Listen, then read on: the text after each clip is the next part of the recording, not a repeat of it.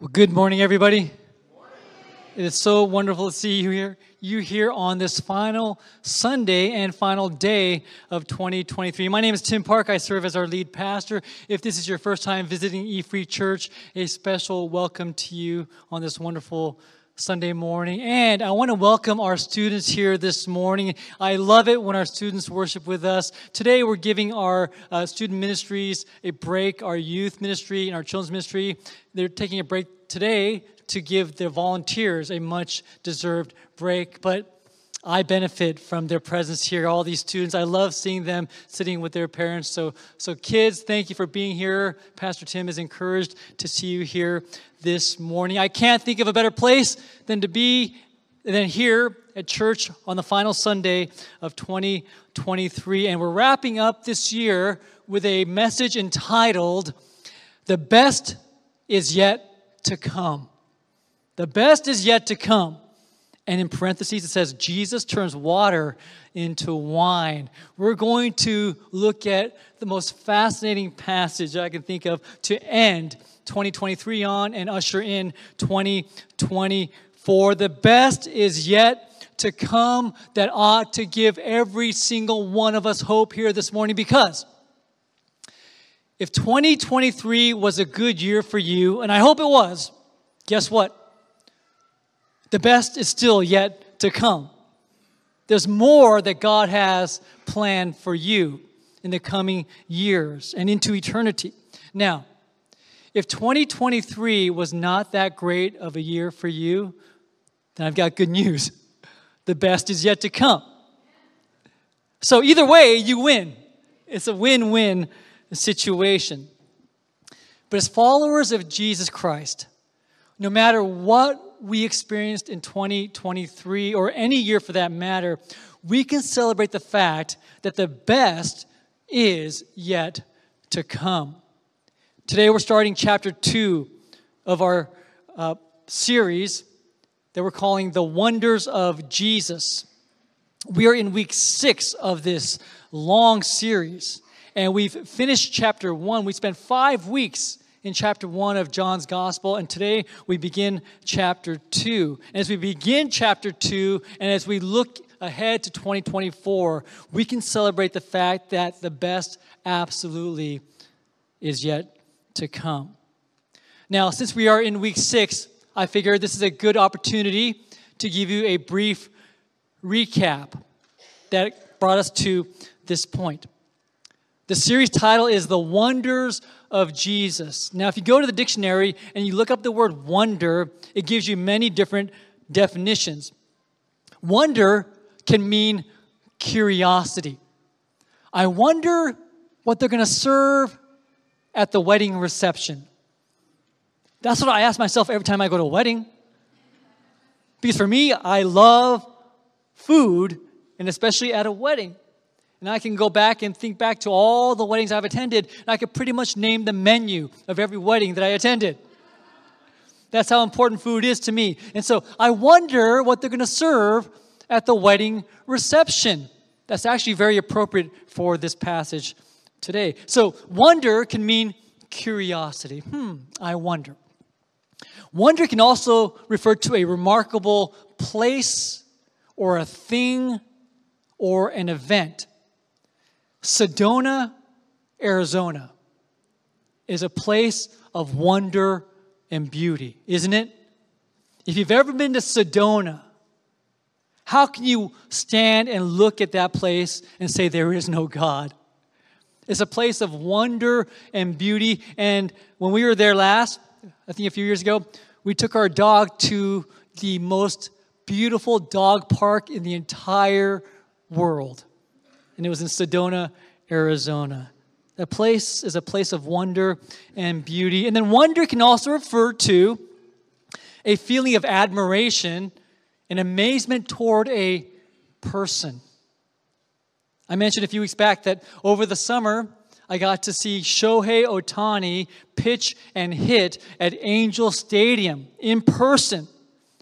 Little did I know when I was at that game that that would be the last time I would see him in an angel's uniform.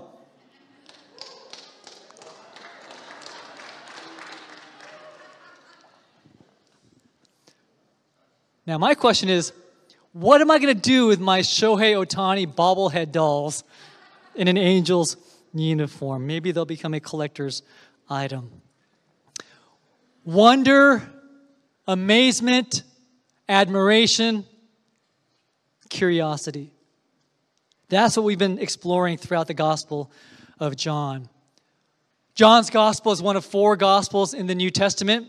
Matthew, Mark, and Luke are the other three Gospels. If you were to sit down and read all four Gospels in their entirety in one sitting, here's what you would discover Matthew, Mark, and Luke, their Gospels sound very similar to one another. In fact, in some cases, they use identical words. John's gospel is very different, it's unique. It's very, very different from Matthew's, Mark's, or Luke's gospels. We refer to those three gospels, Matthew, Mark, and Luke, as the synoptic gospels. Synoptic meaning a common perspective. They are so common that 90% of Mark's stories can be found in either Matthew's gospel or Luke's gospel. 90%. But here's the thing with John's gospel 90% of John's gospel is unique to John's gospel. I find that very fascinating. John's gospel is different from the other three in so many different ways. His style, his uh, format, very different. Matthew, Mark, and Luke, they spend brief periods, just episodes going from place to place. John, he likes to lengthen out dialogues between Jesus and individuals. And we'll study some of those dialogues in the coming weeks. Matthew, Mark, and Luke, their gospels are predominantly chronological, they go in order. John, he kind of bounces around from place to place. And a few weeks ago, I said one of the biggest things that you will not see in John's gospel are the parables. You will not find a single parable included in John's gospel. And there's a reason for that. You see, Matthew, Mark, and Luke, they wrote to an early generation, an early generation of Christians and those who were waiting for their Messiah. And so Matthew, Mark, and Luke included parables because Jesus often spoke in parables to give people who had spiritual eyes and spiritual ears the opportunity to understand what he was saying. But there were many people who had rejected Jesus already. And if they had rejected Jesus, Jesus would speak in parables, and as long as they rejected Jesus, they would not understand the truth of those parables. John was writing to a whole new generation of Christians and a whole new generation of those who had not yet heard the gospel. And by that time, the emphasis was on revealing the truth. No longer concealing, but revealing. And so that's why John does not include a single parable in his gospel. And the purpose of John's gospel is found in four words. And you see the words right here on our title. The subtitle says, That you may believe. That is the purpose of John's gospel. And so that serves as our backdrop. And now I invite you to turn to John chapter 2, to this most fascinating passage. John chapter 2 will be in verses 1 through 12 this morning. I'm going to start by reading verses 1 and 2 for you. John chapter 2, starting in verse 1. On the third day, a wedding took place at Cana in Galilee. Jesus' mother was there, and Jesus and his disciples had also been invited to attend the wedding. Let's stop right there. A wedding is a big deal, isn't it? It is a big deal. A wedding is a cause for celebration, and every couple wants their wedding to be picture perfect. That's why every detail is considered flowers, photography, videography, venue, menu, officiant. That's important too, right? So every detail is considered. And one of the most important aspects of a wedding is the guest list. You want those who are important to you to celebrate your special day with you. And we're told here that Jesus' mother was at this wedding. We're also told that Jesus and his disciples were there as well. Now, this tells me something very important. Whoever the bride and groom were, now we don't know who they were, but whoever the bride and groom were, Jesus meant something to them. So much so that they invited Jesus and his disciples to their wedding day. Jesus was invited to a wedding. I want you to stop and think, think about that for a minute. Jesus, when he walked the earth, he was human as any human, and he was invited to a wedding. Now, can you picture Jesus going to his mailbox, opening it up, and pulling out a nice invitation? And on the back, you see the, the initials of the bride and groom on the, the seal in the back. I find it fascinating that Jesus was invited to this wedding. Now, a wedding in any culture is a big celebration. In the Jewish culture, a wedding celebration at that time was the biggest party in town. It was the ultimate party. In fact, it was the funnest event on the calendar. So if you were invited to a Jewish wedding, you were considered important. And it would be the biggest celebration you would have all year long. And Jesus was there. You know, the very fact that Jesus was invited to a wedding, it tells me the kind of man Jesus was. Jesus enjoyed celebrating. Have you ever thought about that? Jesus enjoyed celebrating. Now, there's a term that some of you may be familiar with. It's the term killjoy. Have you ever heard the term killjoy? A killjoy, you don't want to be a killjoy, by the way. A killjoy is a person who deliberately spoils the fun of others. So don't be a killjoy. Jesus was not a killjoy. You see, Jesus didn't send in his RSVP thinking, okay, I'm going to go to this wedding but I'm only going to go to police the wedding. And I'm going to go and I'm going to make sure that they don't have too good of a time. So I'm going to stand there. If I see them having too good of a time, I'm going to point my finger at them. And oh, by the way, yes, I'll go to this wedding, but I'm going to bring along a sermon just in case somebody asks me to preach a sermon at this wedding. And even if they don't ask me, I'm going to preach anyway. No, that's not what Jesus did when he sent in his RSVP. In fact, do you know what Jesus had in mind when he went to the wedding? I don't know if you've ever thought about this in connection with this passage. But Jesus had this thing in mind. He went to increase the fun. Think about that. Jesus went to this wedding to increase the fun. There's a time and there's a place for everything. A wedding is a time for celebration. And the very fact that Jesus performed his first miracle at a wedding tells us just how important wedding celebrations are. But something went wrong at this wedding.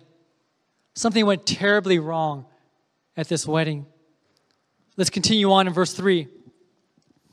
When the wine was gone, Jesus' mother said to him, They have no more wine. Let's stop right there. The wine had run out. Now, if you've ever hosted a party, you know how embarrassing, and hopefully you haven't been embarrassed, but you know how embarrassing it can be if you've ever run out of food or beverage. A host does not want to run out of food or beverage. It can be very embarrassing. But here's the thing about the Jewish tradition in ancient times weddings at that time were governed by certain social norms, like any wedding in any culture. And in that culture in ancient times, in the Jewish tradition, there were some cases where the bride and groom would take a guest who was at the wedding to court in a lawsuit. So the bride and groom would sue a guest if the gift that the guest brought wasn't good enough. Just think about that for a moment. There were certain social norms. And etiquette says that you brought a certain type of a gift. And so sometimes a bride and groom would say, Your gift is insufficient. Pay up. Remarkable. So you can imagine the embarrassment felt by this bride and groom when their wine ran out at their wedding feast. It wasn't only embarrassing for them, imagine being their parents, their entire families. In fact, this embarrassment would have lasted them a lifetime. It would have followed them for their entire lives. That's how serious it was to make such a social faux pas. So Mary goes to her son, says, The wine has run out. They have no more wine. Let's see what happens next and how Jesus responds to his mother. Verse 4 Woman, why do you involve me? Jesus replied, My hour has not yet come. His mother said to the servants, Do whatever he tells you. Let's stop right there, okay? Uh, in these two verses alone, there is a lot, and I mean a lot going on that we might miss at first glance. So I'm going to unfold these two verses for you. First of all, it's interesting that Jesus addresses his mother as woman. He doesn't say mother, he doesn't say mom, he doesn't say mommy. That would have been weird. He says, woman. Now, before you think that that was an insult, I want you to know that Jesus was not disrespecting his mother by calling her woman. Sometimes, when languages are translated from one language to another, uh, it's hard to find the equivalent. Okay? In this case, it wasn't a, a, word of insult. We would translate it more like uh, lady or, or ma'am. But nevertheless, Jesus doesn't say mother, he says woman. And this is important for us to know. He was very deliberate in the way he addressed his mother. You see, because at that moment, he was communicating to his mother, his earthly mother, that right then and there, he was now answering to an even greater relationship, and that is with his heavenly father. So no longer was he in this son mother relationship, he was now led and driven by his heavenly father son relationship. So he was very deliberate when he said, woman. Now, Mary was not offended because the way she responds, she says to the servants, Do whatever he tells you to do. Now, let me, let me talk about that phrase here in a second. I got a question for you. Did Jesus ever do anything outside the will of his heavenly Father? No. In fact, throughout the rest of the gospel, we'll see many occasions where Jesus consults his heavenly Father, and time and time again, he says, I do not do things on my own, my own will. And so, because Jesus never did anything outside of his Father's will, we can be confident that at that moment, even though he initially said, Woman, it is not my hour, right then and there, he paused and he consulted his heavenly Father in prayer. And he determined that the hour was there, that it had come. And the fact that Mary says to the servants, Do whatever he tells you, it confirms that Jesus went to his Father, got counsel from his Father, and determined now is a time to do something miraculous. And Mary, you know, by saying, Do whatever he tells you, I hope you understand that Mary, right then and there, gave the best advice that has ever been given in the history of the world. All right? So, church, the advice is this, and the advice is for you and for me today. Whatever Jesus tells you to do, do it. Whatever Jesus tells you to do, do it. If you need a resolution for 2024, lay yours aside, okay? If you've made one, just put it aside. I've got a new one for you. Whatever Jesus tells you to do, do it. And let's see what Jesus tells them to do. Verse 6 Nearby stood six stone water jars, the kind used by the Jews for ceremonial washing, each holding from 20 to 30 gallons. Jesus said to the servants, Fill the jars with water. So they filled them to the brim. Now let's stop there. Back then, it was customary to have huge jars on these estates because whenever people would gather for certain ceremonies, they would have ceremonial washings. So, in between certain events, they would wash their hands and feet ceremonially. So, these pots were already there at this estate. Jesus says, fill these pots with water. There were six stone jars. Each one could hold between 20 and 30 gallons. All right, I need help. Okay, whoever is a math expert right now, right, kids? I need your help. Math experts, adults, you can participate too. If each jar held between 20 and 30 gallons, and there were six of them, how many total gallons are we talking about? What range? A lot. Good. Good answer. Good answer. So one jar could hold 20 gallons. That's how many total gallons for one jar? 120. Or if it held six gallons, no, five gallons, no, six gallons. 130. 120 to 130 gallons. Is that right? 120 to 180 gallons.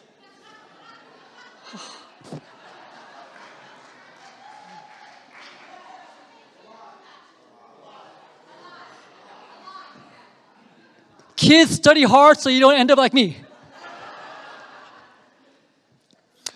There were a lot of gallons.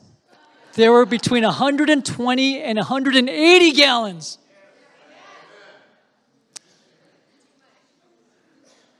To give you an idea of how many gallons that is, take a look at this picture. How many gallons is in that water jug? Five. Some of you know that. That's five gallons right there. So each water jug back then on that estate had four to six times that many. That's a lot. That is a lot of water. Now, remember what Mary said to the servants, right? Whatever Jesus tells you to do, what? Do it. Jesus instructed them to fill the jars with water. And that's a lot of work because the one thing they didn't have back then was a hose. Do you know what this meant? The servants had to walk to the well, draw water from the well, take the water back to the estate, and then fill the jug and do it over and over and over. And you know how heavy water is, right? Eight pounds a gallon. Thank you. I did not know that. That's a lot of weight. Mary said, Whatever he tells you to do, do it. And I find this really remarkable. The servants, I'm pretty confident, they did not even complain. They just went and they obeyed Jesus. And they got water and they filled the jars. And what does it say? They filled it to the what? Brim. To the very edge of the pots. They didn't say, uh, it's full enough. Two thirds full is full enough. No, no. They fill it to the edge. It's like this. Have you ever gone to Chipotle and, and you want a big bowl? You don't want the worker who's only give you like a small scoop of meat, right? So here's what I often do I go into Chipotle, I walk in, and then I survey the workers and I try to figure out which one's to give me the most meat. Am I the only one who's ever done that? Am I? Am I? Yes? No. Come on. Someone else has done that before. Because I look at the, the one who I think is to give me the most meat. The one that I think is the one that who could eat the most, right? And so then I wait for that person. And I want the biggest scoop of carne asada. Okay? I want my bowl to overflow. Same thing at Panda Express. I want a heaping scoop of orange chicken. And I want more beef than broccoli.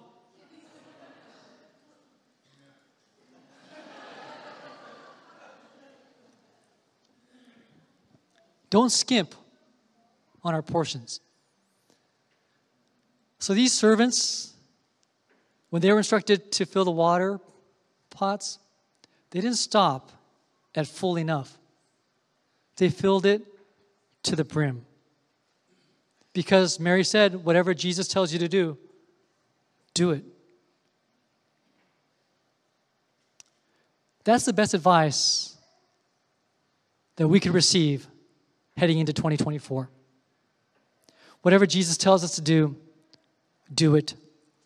Don't complain about it. Don't question it. Just do it. Again, if you need a personal motto or resolution for 2024, just make that one yours. Whatever Jesus tells you to do, do it. And by the way, this doesn't mean that you sit and you listen for an audible voice. No. Jesus has already told us what to do, is found in the Word of God. We consult the Word of God to see what Jesus has already told us to do. Let's continue on. Verse 8. Then he told them, Now draw some out and take it to the master of the banquet. They did so. And the master of the banquet tasted that water, the water that had been turned into wine. He did not realize where it had come from, though the servants who had drawn the water knew. Then he called the bridegroom aside and said, Everyone brings out the choice wine first, and then the cheaper wine after the guests have had too much to drink. But you have saved the best till now. Church, Jesus turned this social, this potential social embarrassment into social victory for this bride and groom. Jesus not only made wine, he made the best quality wine. Jesus didn't take grape juice and just allowed it to ferment a little bit. He took water and completely changed it into wine. Jesus performed this miracle. And when he performed this miracle, one thing is for sure? A complete transformation took place. A complete transformation. Now, can you imagine what was going through the bridegroom's mind when the master of the banquet said, Other people, They bring out the good stuff first. You have saved the best for the last. Can you imagine the bridegroom? Oh, yes, no problem. We just want to take care of our guests. That wasn't his plan, but that was God's plan all along. It was God's plan that his son would perform his first miracle at the most appropriate time and setting a wedding celebration. This gives us a glimpse into what lies ahead for us. You know, for those of us who have put our faith in Jesus Christ, for those of us who have put our trust and hope in Him, do you know what this miracle tells us? It tells us the best is yet to come. The best is yet to come. If life is good for you right now, as a follower of Jesus Christ, and I hope it is, God's got something greater in store for you. Not only in 2024, but more importantly, in eternity. The best is yet to come. Conversely, for those who do not know Jesus Christ as Lord and Savior, this life is as good as it will ever get. For followers of Jesus Christ, the best always comes last. But I have some good news for you. The best comes last, but we get many glimpses of God's goodness in this lifetime. We don't have to wait till the end to experience His goodness. You see, here on earth, God gives us many opportunities to experience His goodness. And as a church, as we experience God's goodness, and as we experience His goodness in so many different ways, here's what happens it strengthens our faith. We can go down the line and look at every ministry at our church. Can you do this for me right now? Just pause. Think about a ministry that you are involved with at our church. Whatever ministry that might be. Think about a, a Bible study, a life group, an outreach event that you've been part of. Think about a care or support group.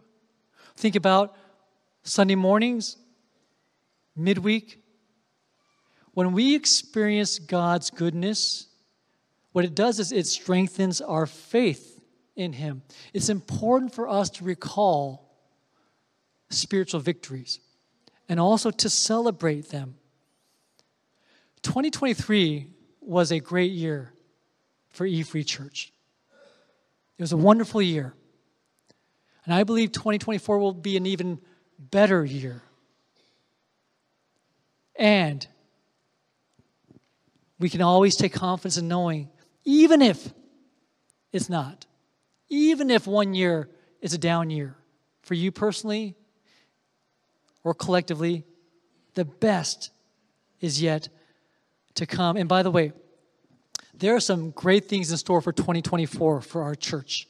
And I can't wait to share some of those exciting things with you in the coming weeks. There are some amazing things happening right now as we speak that we will get to experience and witness in 2024.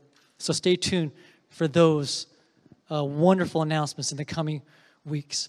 When we experience God's goodness, it strengthens our faith. Every single one of us needs to be encouraged in our faith. These victories renew our faith. In the final two verses, it talks about this renewal of faith. Look at verse 11. What Jesus did here in Cana of Galilee was the first of the signs through which he revealed his glory and his disciples believed in him. After this, he went down to Capernaum with his mother and brothers and his disciples. There they stayed for a few days. Did you catch that? after witnessing this miracle, the disciples believed in him. Now, here's a question for you Didn't the disciples already believe in Jesus? Right? They did. That's not a trick question. Did the disciples already believe in Jesus? Yes. And yet it says here, they believed in him after witnessing this miracle. Here's the most remarkable thing about this miracle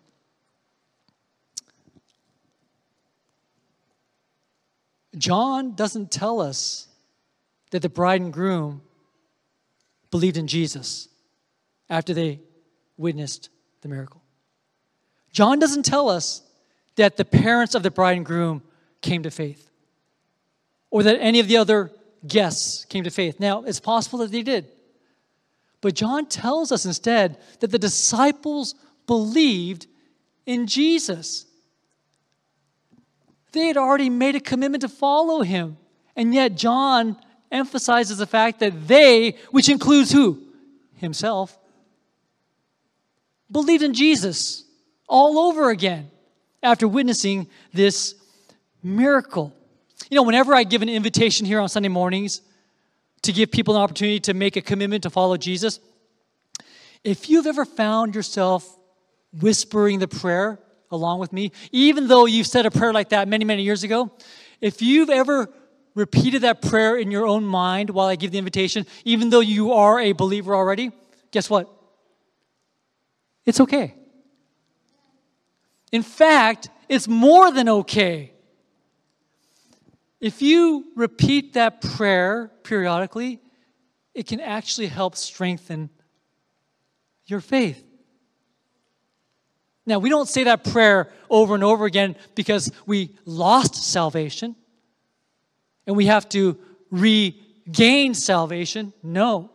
No one can ever take your salvation away from you, even if your salvation has been on idle for a while. No one can take that away from you. But when the disciples saw Jesus perform this miracle, and when it says that they believed in him, what it was saying was, you know what?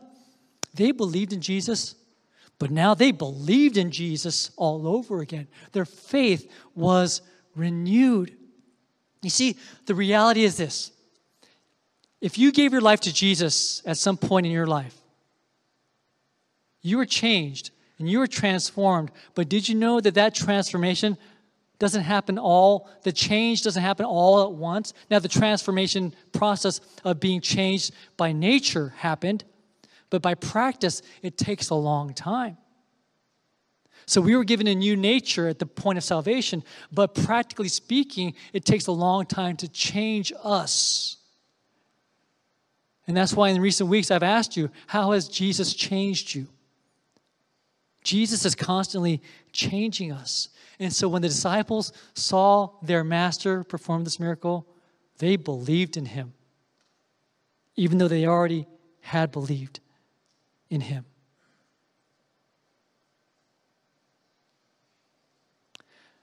I want to close out 2023 by giving some of you an invitation to follow Jesus today. For those of you who've already given your life to Jesus, I'm going to share a prayer. If you've already given your life to Jesus, it's okay to pray this prayer with me today. In fact, I encourage it. In fact, I'm going to exhort you to pray this prayer with me. If you've never prayed a prayer like this, I invite you to pray this prayer today and give your life to Jesus. Trust Him with your life and walk with Him all the days of your life. I'm going to ask every one of us to bow. Children, I'm going to ask you to bow with Pastor Tim. I'm going to ask all of us in the wiggle room here in the worship center to bow together. And I want every one of us, where you are seated, would you repeat this prayer after me? If you've given your life to Jesus already and you've prayed a prayer like this, may this strengthen your faith. If this is the first time you've ever prayed a prayer like this, I want to celebrate with you. And this time, instead of praying it silently, would you repeat this prayer out loud with me? Please repeat this. God, thank you for sending Jesus into the world to save me. I believe in him. I put my trust in him. And I will follow him. Father,